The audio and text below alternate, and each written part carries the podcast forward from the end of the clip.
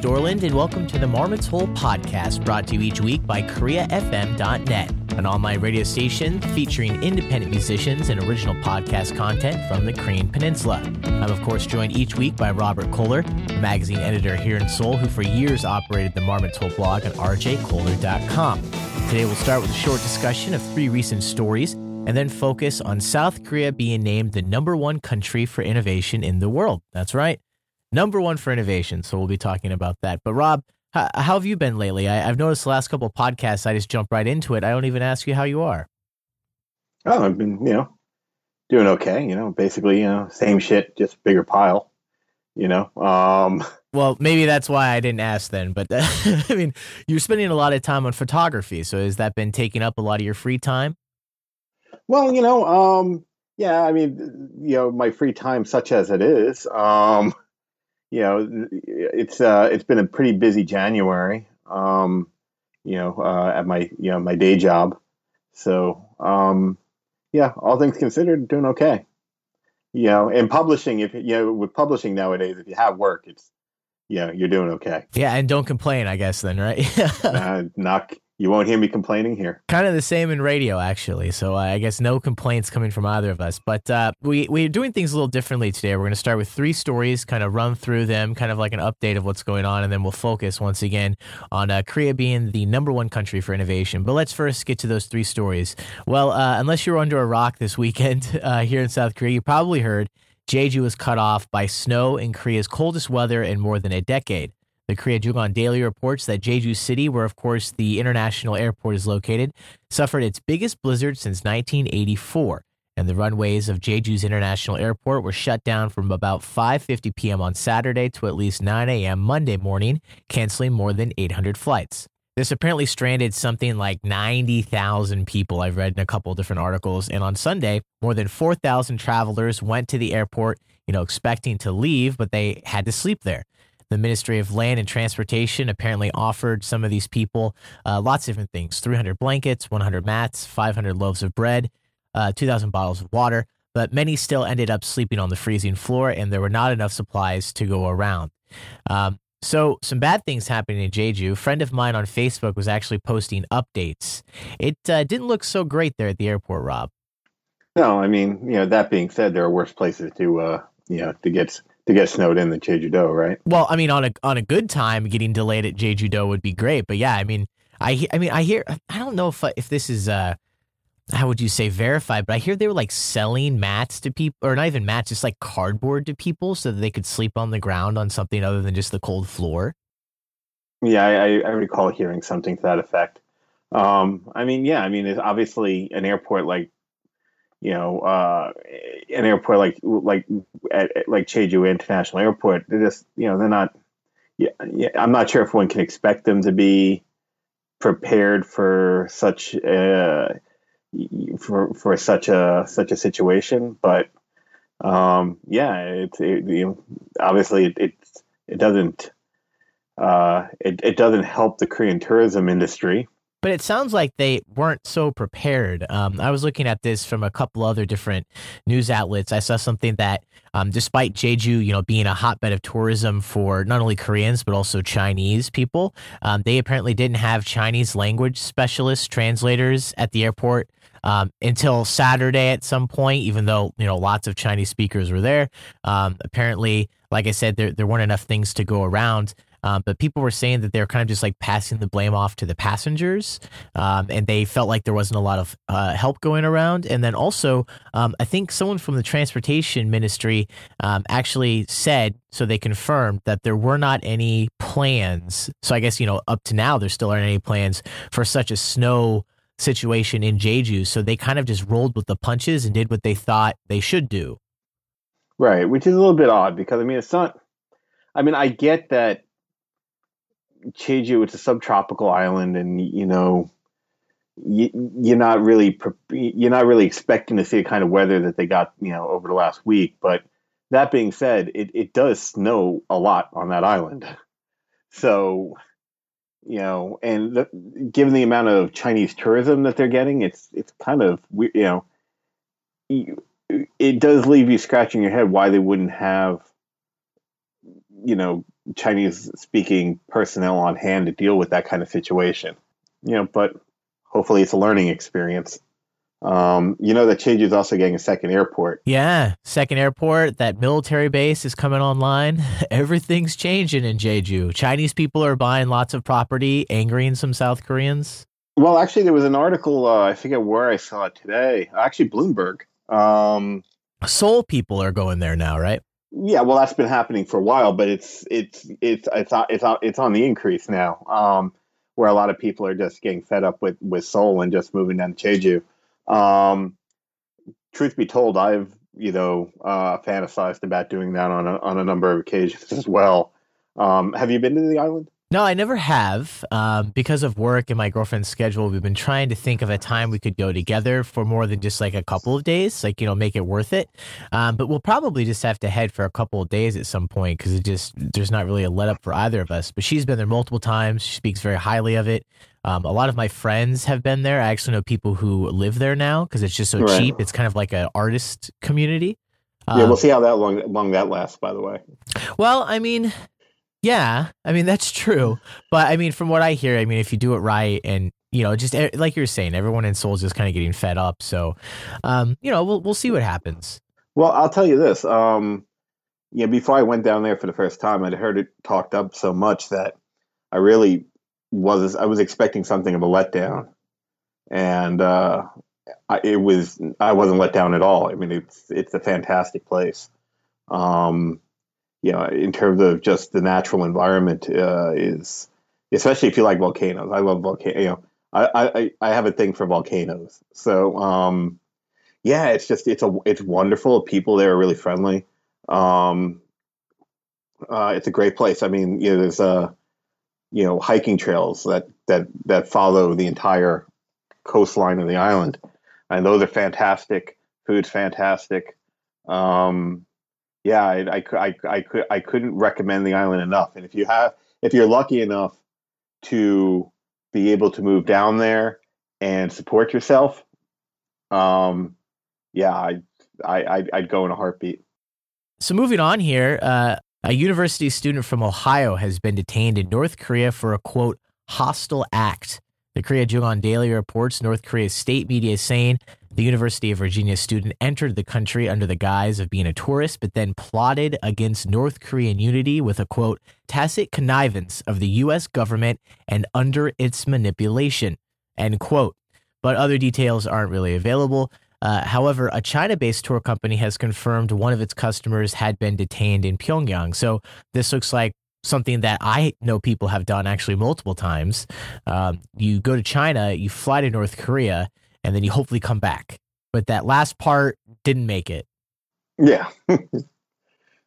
well, look, um, you know, if you're going to go to North Korea, and I have friends that have been, you know, that have gone to North Korea, and you know, I'm not going to lecture anybody uh, on, you know, and tell them not to go, but it's one of those things that you you definitely you know you pays your monies and you take your chances, right? Um, the good news is if you're white, um, actually, are you? Do you I was reading uh, the uh, One Free Korea uh, blog, uh, Justin Stanton's blog. And he has a post about this, which you know, um, and uh, you know he points out that you know the good news is if you're white, um, they'll usually uh, they might detain you for a couple of weeks or a couple of months, and they'll treat you relatively well, and eventually you'll come out. You know, uh, actually, I'm looking at it now. You'll be released in uh, none the worse for wear and perhaps wiser. Right now, if you're a Korean American, um, that's a different story and you're more likely to get mistreated. You're more likely to be in there for a while. You know, especially if uh, you you were caught doing something the North Koreans really don't like, which is you know like uh, wasn't there like a uh, ethnic Korean who was caught proselytizing? Right. Yeah, I could see them not being happy with that. Right. So, um, you know, one guy, in fact, one who I you know believe died was a Kim Dong Shik who died in in uh, in in North Korean custody, right? So if you're going to go to North Korea, um, you really need to be on your best. I don't know what this kid did or if he did anything. You know, well, I was reading up on him, and, and once again, I don't know, so I, I don't want to throw anything out there. But apparently, uh, Dean's List, um, you know, went to university. At least from what I've seen, didn't seem like obvious troublemaker. You know, no, right? I mean, I, you know, um, and where do you go? UVA. Yeah, the University of Virginia.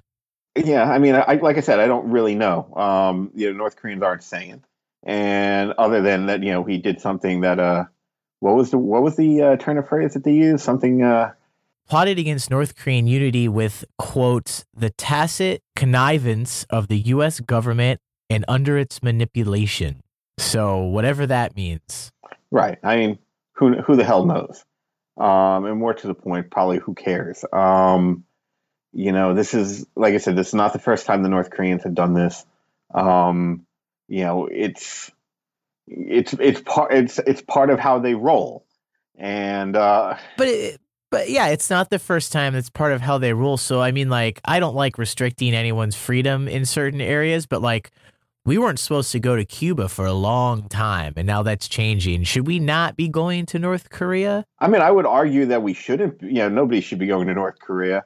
Um, yeah, I mean, we don't have any diplomatic uh, representation there. So if you get in trouble, you know, I think uh, if you get which of the Scandinavian countries handles that, you know, kind of uh, as a courtesy to us, takes care of, uh, you know, when our guys get in trouble up there. But um, yeah, I mean, it's you, you definitely you're taking a risk, um, especially when you're dealing with a regime that's shown a propensity for um, creative fundraising but should you be allowed to to take that risk? Because then the issue of comes up of like, well, it's a U.S. citizen, we have to rescue. I mean, I remember Bill Clinton went there one time to secure someone's freedom. There's that great picture of him with the leader at the time, and you know, every time this this happens, it's like, well, what's going to happen to this person? Oh well, yeah. I mean, well, that goes. With, I mean, that case it was two young women, so you, you, you know, Bill Clinton's going to be flying over there. Um, because, like, an American gets stuck in Cuba, it's not an international incident. I know plenty of people that travel to Cuba, but, you know, I mean, Cuba was Cuba. It's just right off the coast of Florida. I mean, this is North Korea. Just, and once again, I don't want to limit anyone, but, like, it's a little different of a situation. Actually, it's it's actually it's it's funny that you bring up Cuba because I remember reading oh it was a couple of years ago um, it was an Italian journalist with some Catholic newspaper and uh, in uh, in Italy. Anyway, he was uh, he went to North Korea to do a story, and I think he was at the bar of the uh, Koryo Hotel, which I guess back then was pretty much like the foreign hangout. And uh, while he was at the bar, he ended up meeting a uh, a Cuban diplomat up in Pyongyang, and uh, so he asked him what he thought of North Korea, and the Cuban guy goes, "This place is fucked up." that verbatim, he's like, I, I don't know what this is, but it's not communism. Yeah, that's the problem. Everyone always, well, I don't know if everyone, but it, it gets often gets labeled as a communist state, but really it's a totalitarian government that's military first. Yeah, it's it's de- it's definitely in a uh, in a in a in a in a league all its own. But anyway, back to the the point in terms of should you travel? Should should should you be allowed to travel there? Um, look, I, I, I like you. I'm not a fan of telling Americans where they can or cannot go. Um, you know, the most you can possibly do is tell somebody that, look, you know, we're we're advising you not to go to this particular country, and if you get in trouble, you're on your own. But politically speaking, that's never happens, right? Because once you get in trouble in that country, it gets in the news, and then your government's under a lot of pressure to you know, do something to get you out, regardless of what you regardless of how much you warn the guy not to go there in the first place. I mean, even with Korea, I mean, you know, for example, when uh, you know your missionaries get in trouble, you know, you end up getting caught in places like Afghanistan or Yemen or somewhere like that. And I mean, you know, it's not like the foreign ministry doesn't tell them, warn them ahead of time, don't do this. But you know, once you know, once once an event, you know, once an event begins, you know, uh, you have to react to it. You know, no no government's going to say, "Hey, we told you not to go, so you're on your own." You know, you, you just hope that over gradually over time, people wise up and say, "Hey, you know, um, yeah, maybe this isn't the you know, maybe uh, you know there are plenty of other you know uh, miserable dictatorships in the world I can uh, visit. Um, Please, we have brochures of plenty of places you could go. Well, I mean, I, I have friends who have gone there multiple times. They've always said that it's it's been a good experience. They they enjoyed it, and um, aside from it being expensive, they they would go back. So I think that as long as it's still somewhat low end like kidnapping if you will. Like it's not every day someone gets taken. It's not every month even that someone gets taken. You know perhaps as, as long as it's still low like this and like you said the people still get released um, at least you, you made the difference between like a white westerner versus a, an ethnic korean. Um, as long as that's still the case you know barring some major conflict you know people are still probably going to keep going. I, I must confess it is another thing uh, about traveling to north korea. I mean a lot of people want to go to north korea because they want to see this. Yeah because it is I mean, it is a unique place, right? Uh, and I think a lot of people want to see that before, you know, it eventually disappears, you know, or hopefully disappears one day. Anyway, um, but you know, I don't know. I mean, uh, I'm, I'm trying to because, like I said, I have friends who have been to North Korea, so I'm trying to put this in a in a way that's. In fact, I have one friend who kind of you know uh, who uh, deals with uh, you know international you know who specializes like in international exchange programs with North Korea. Um, you know, I I get that for a certain kind of tourist, uh, North Korea is going to be um, and uh, is going to be an attractive place because so few people go there and it is so different from really the rest of the planet. Um, but it is I, I can't help but feel like if you're going if you're going there for that, you know, that it's somewhat similar to look, you know, I'm sure in nineteen you know, nineteen thirties Germany um, was a very unique place. And, you know, uh, you know, say what you will about fascist architecture, but it, you know, it can be impressive. They had the best looking uniforms. Yeah. Yeah. Right. I mean, like, you know, Hugo Boss didn't design the, uh, the Korean People's Army uniforms now, did he? Um, but yeah, it, it seems like almost uh, what's the word I'm looking for? Um, you know, poverty poor uh, poverty tourism. Uh yeah, but a little different. Not because, like you said, there's plenty of places you could go to see that. Right, and and actually, from what I from what I understand, when you go to North Korea, you're not going to see a lot of poverty. Right? Yeah, the people I know who have gone there, you go to specific areas, or you stay at kind of like at like a resort type of place, and then you're just allowed to go here and there. Uh, but I remember actually one person I know who went to North Korea multiple times. On one of the trips, um, I, I, think it was a festival. It was a festival, and there were like fireworks, so there were celebrations in the city, right. and so they if I remember correctly, I don't want to make anything up, but I believe they just told him and the other group of people he was with, you have like an hour or two, come back. And he was just right. able to walk around and he went up and he talked to people. Um, and he said it was really interesting. And it only happened that one time that he was allowed to do that because he'd been right. back multiple times. And so, yeah, he said it was exhilarating. He wants to go back again. Well, look, my personal feelings about tourism to North Korea aside, there is an argument to be made that by and certainly you know I, my friends will make that is you know that um, by uh, promoting uh, and engaging in uh, civilian uh, exchanges with North Korea by promoting interaction between you know Westerners and you know North Koreans, you can uh, start breaking through you know the breaking through the the wall and uh, you know show North Koreans, look, you know, not all Americans are uh, or or not all Westerners are jackals, and um, you know we're all just people, and uh, you know you could start changing opinions, start changing ideas. Plus, you know, if if if North Korea sees that there's a way to make money from tourism and enough money from tourism, it might you know it, might moderate their behavior. You know by by promoting tourism to North Korea, you're you're, you're bringing them into the global economy. You're going to encourage them to behave better internationally. Um, that you'll be able to bring, you know, like I said, you bring change, you know, on a person to person level, uh, in open minds and uh, open hearts. So I think there is, you know, that is that argument to be made. I won't make it, but certainly, um, Um, but certainly, certainly it people, exists. There are other people who will, and and and it's and it and it is a uh, an argument that deserves respect. I mean, like I said, just because I personally think it's a bad idea doesn't mean it doesn't necessarily mean that it is we'll see what happens with uh, this recent person uh, being held uh, U.S. citizen for a quote hostile act. We'll see what happens with that, of course. Um, and then finally, here, third story we want to go to before we get to Bloomberg's news.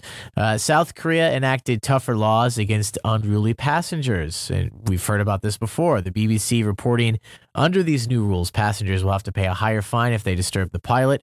And transport officials say they revised the law because of public demand here in South Korea. Of course, we remember that came from Heather Cho, convicted last February after ordering a plane back to the airport to offload a steward who served her nuts in a bag, not in a bowl. Macadamia nuts. This was nut rage. This was that whole thing. Um, and of course, she was able to cause that fuss because aside from being the vice president of Korean Air at the time, she's also the daughter of the airline's chairman. So after confronting the flight staff, she ordered the plane, which was at JFK Airport, to turn back, get rid of the chief steward. Uh, so now, anyone under the new law uh, who disturbs the pilot during the flight could face up to five years in prison or a 50 million won fine. Uh, that's not a lot of money. It's about less than $50,000, but it is a big jump because uh, previously there was no jail term and it was only 5 million won, so a little less than $5,000. Uh, interesting thing here crew members are now compelled to hand over unruly passengers to the police, or they could risk a 10 million won fine. So it's funny that in the incident where a very rich, uh, privileged woman was abusing crew members, they're now compelled to hand over unruly passengers to the police. So even now they can get in trouble.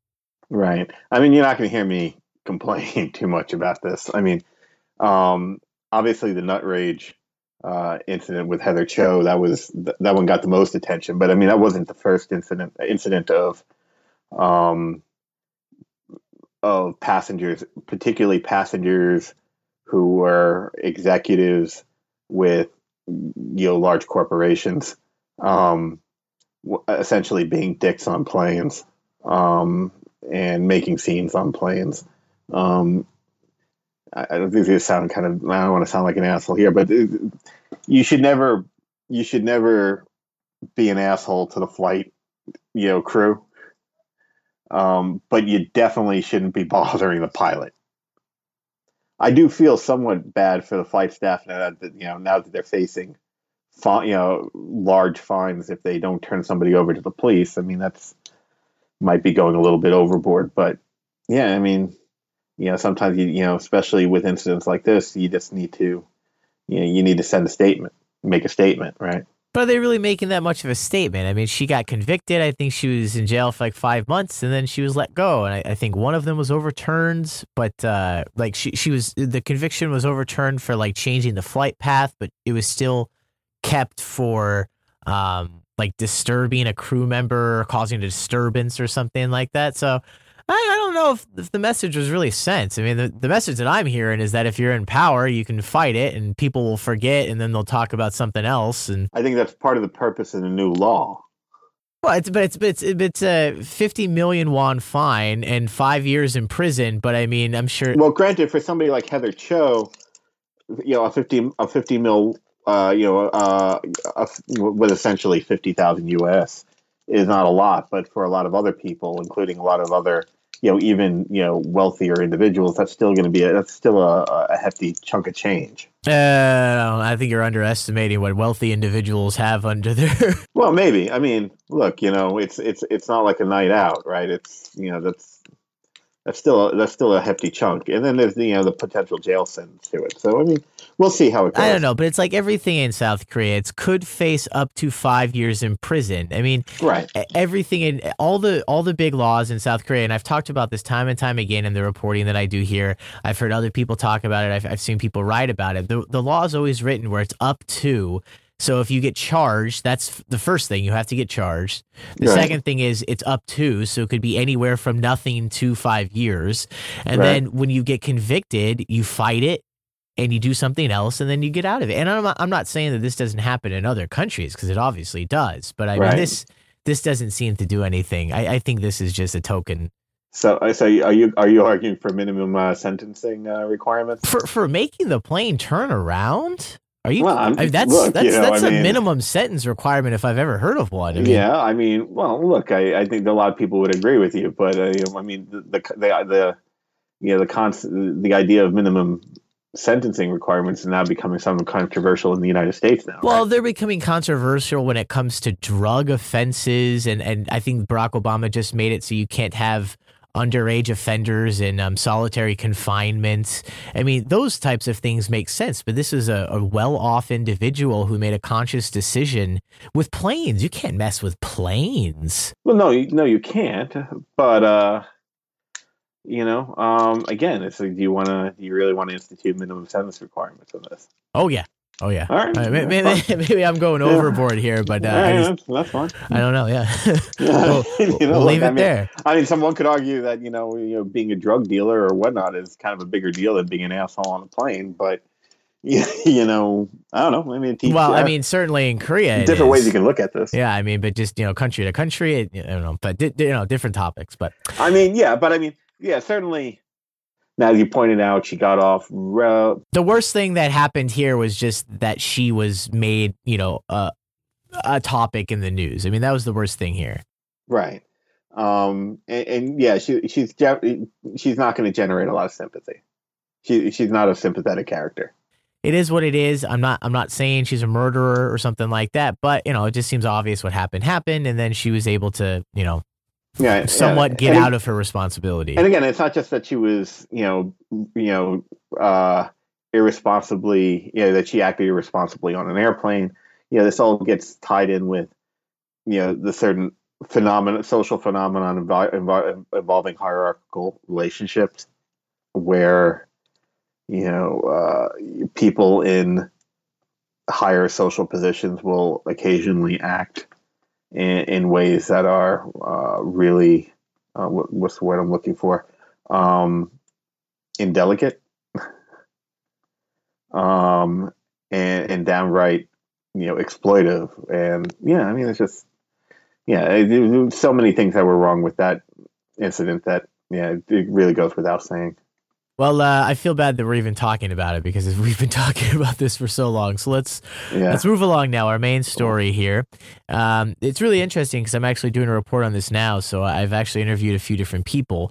Um, and so let, let's discuss. Bloomberg writes now that in the world of ideas, South Korea is king. That's because in the 2016 Bloomberg Innovation Index, South Korea is number one.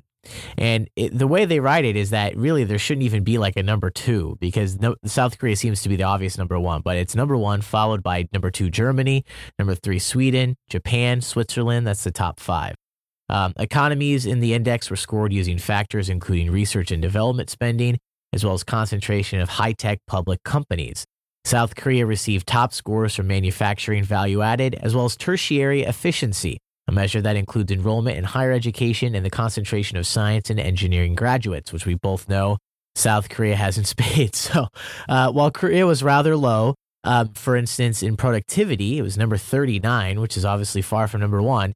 It was second for R&D intensity, high-tech density, and patent activity, and also ranked sixth for researcher concentration. So generally high up other than productivity. I mean, there are only 50 countries in the index, and it was number 39. Not very good. Um, and as I mentioned, I've interviewed a few people about this. Um, the main article from Bloomberg, I interviewed that uh, journalist, and uh, she told me that the real issue is South Korea, since they're so far uh, above even number two Germany, is just getting the bang for its buck that it should be getting. Um, because it's no secret, as she talked about, that South Korea has a lot of factors that limit how much the country could really benefit from even the very innovative you know system that it has. Uh, one example that we talked about, and she uh, wrote in the article while speaking to another expert, was that if you're in South Korea and you work for a company, you know, a chaebol like Samsung or something else, if you come up with a really good idea, you don't start your own company and try to make millions. Usually you bring the idea to the management. That can have some benefits, that can have some drawbacks, but basically that can kill a lot of really good ideas if, you know, if they're not into it or, you know, everything with uh, bureaucracy and stuff like that, nothing's going to really get through. So uh, that was one of the problems we talked about.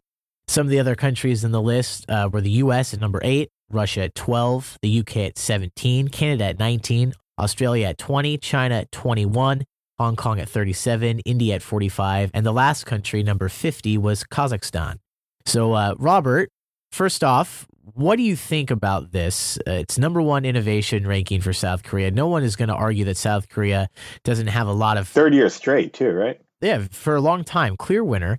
No one's going to argue that South Korea isn't a tech hub, but perhaps maybe for some people who live here more than people who just view South Korea from afar, I would not use the word innovative a lot I would probably use something as in like technologically advanced or on the cutting edge, but innovative doesn't quite, I think, sum up South Korea the way some people might like it to for the number one country in this index. Okay, well, I mean, okay, we need to.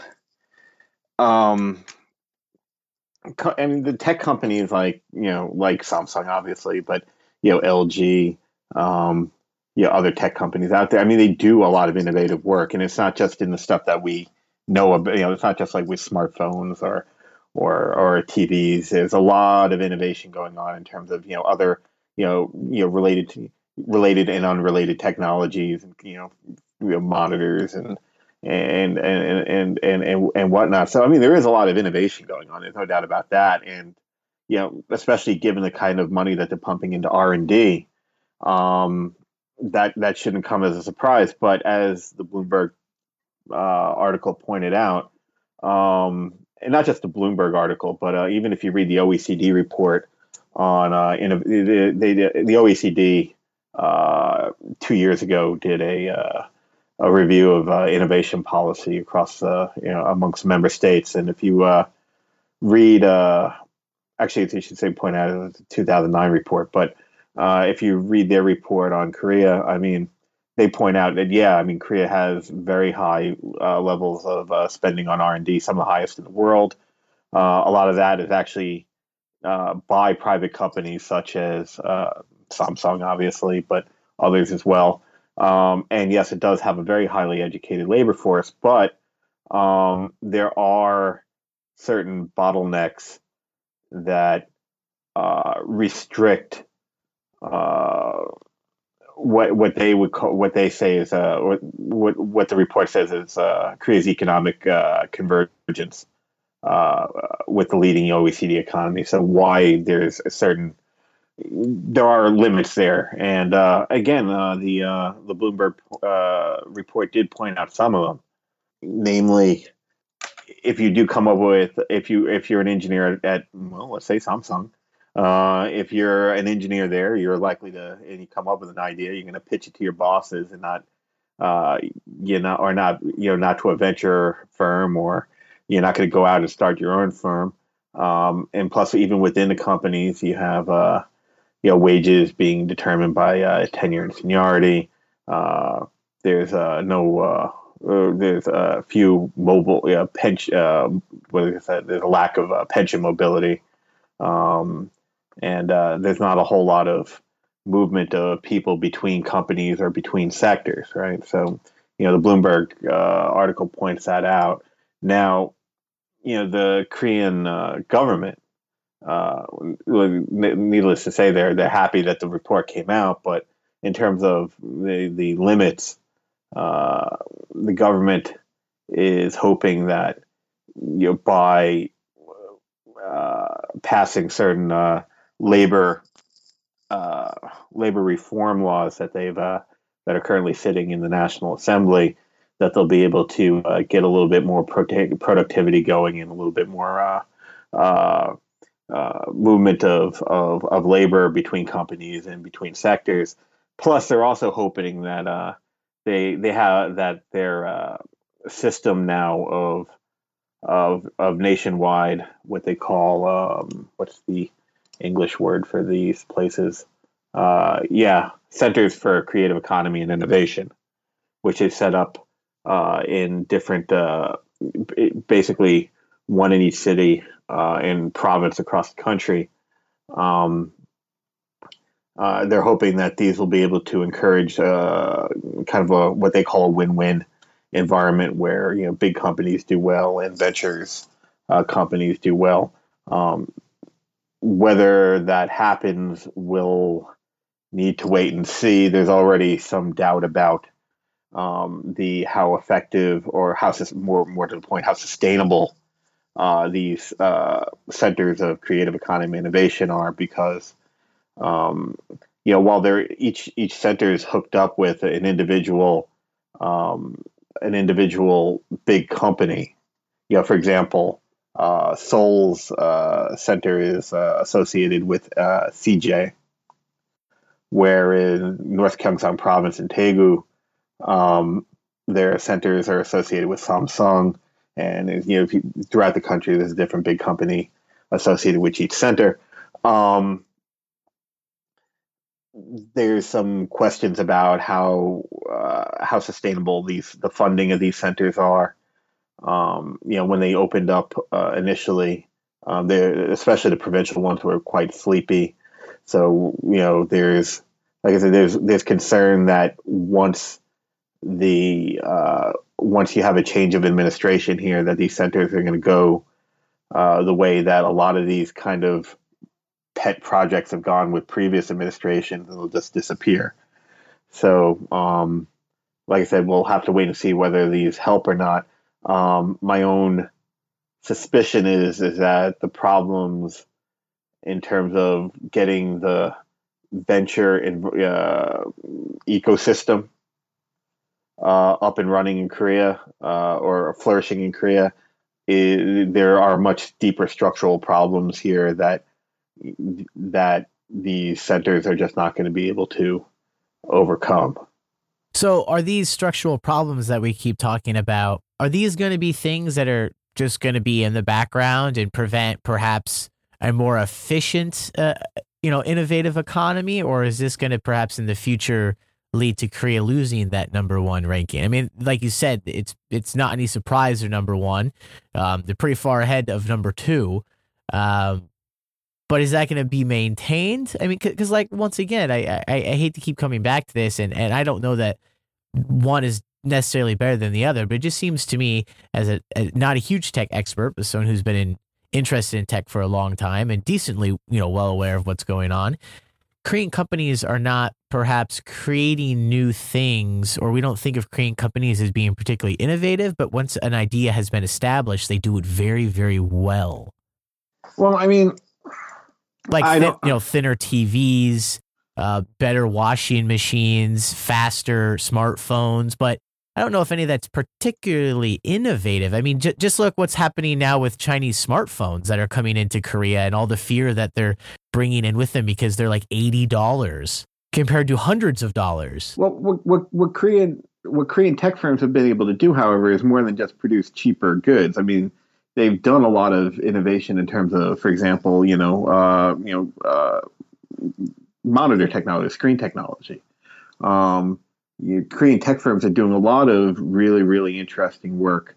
Um, it's just, you know, um, yeah, I mean, I think part of the thing is, you know, when you look at like, who invented the smartphone, okay, it's the United States that did that, but, um, you know, has Korea produced something like that? Um, maybe not, right? I mean, have they made the, what I guess what you would call a, a game changing development? Right? Uh, maybe not, but how many countries have, right? Um, you know, you, you say, well, you know, once once a particular technology comes it comes into play, they do it really, really well, but that's no small thing. you know, that's where you see a lot of innovation is taking you know technologies and making them better, right? So I, I that's not the problem that I see. The problem I see in terms of uh, vent- the venture ecosystem is that I mean, yeah, the Korean economy is is, is highly dominated by large corporations. Um, um, it's a small place, and uh, rel- I mean, I shouldn't say that. I mean, Korea says Korea is small uh, geographically, it may be, but it's still a country of 50 million people. But um, you know, it is. Uh, it is an economy that's dominated, you know, by the chaebol um, and you know they get the best talent, they do the most R and D, and uh, you know it's hard for. And again, even the uh, you know OECD pointed this out. Um, you know it's hard for small and medium uh, sized enterprises uh, to compete against that, including ventures.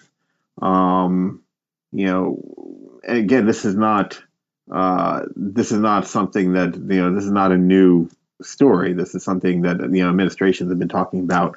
Shit, going back as far as I remember, back to the you know, the Kim Dae Jung administration, everybody's been talking about this. But you know, it's a hard thing to change. That's a you know when you're talking about you know creating fundamental changes in the structure of the Korean economy. That's that's not something that's easily done. Um, that said, um,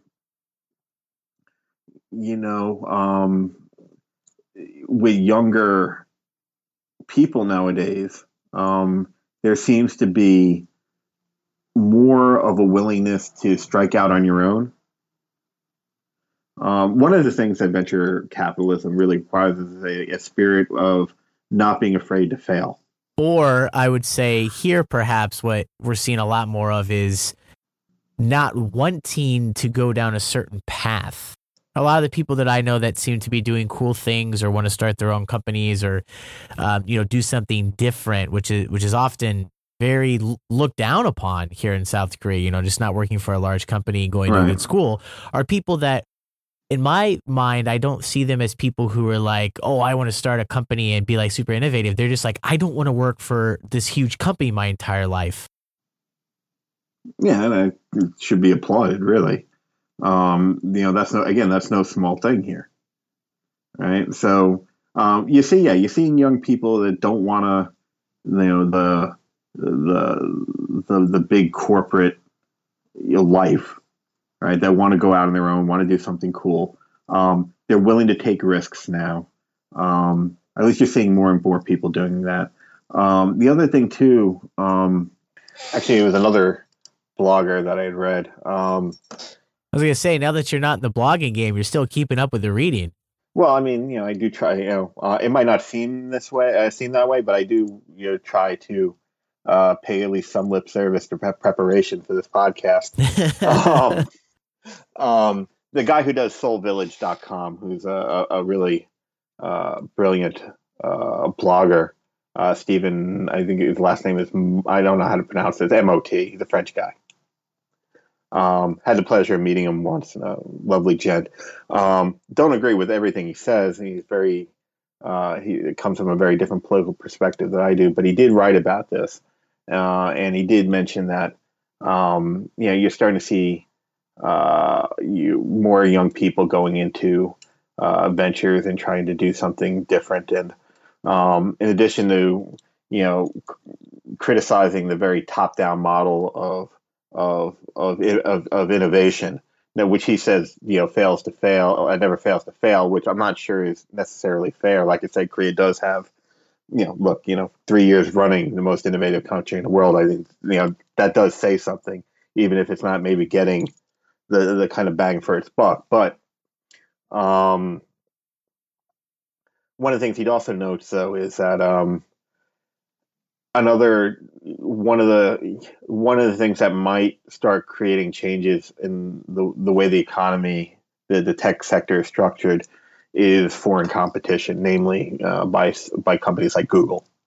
Right, they come in, you know, they begin to they begin to weaken the chaebol's kind of sphere of influence, and uh, you know that might cause changes. But they have to be allowed to come in. Um, a prime example within the last couple of years, and, and I don't endorse this company because I know that they've done some things in other countries and, you know, have had some bad drivers that have done some bad things to people. But Uber came into South Korea and they were chased out of town.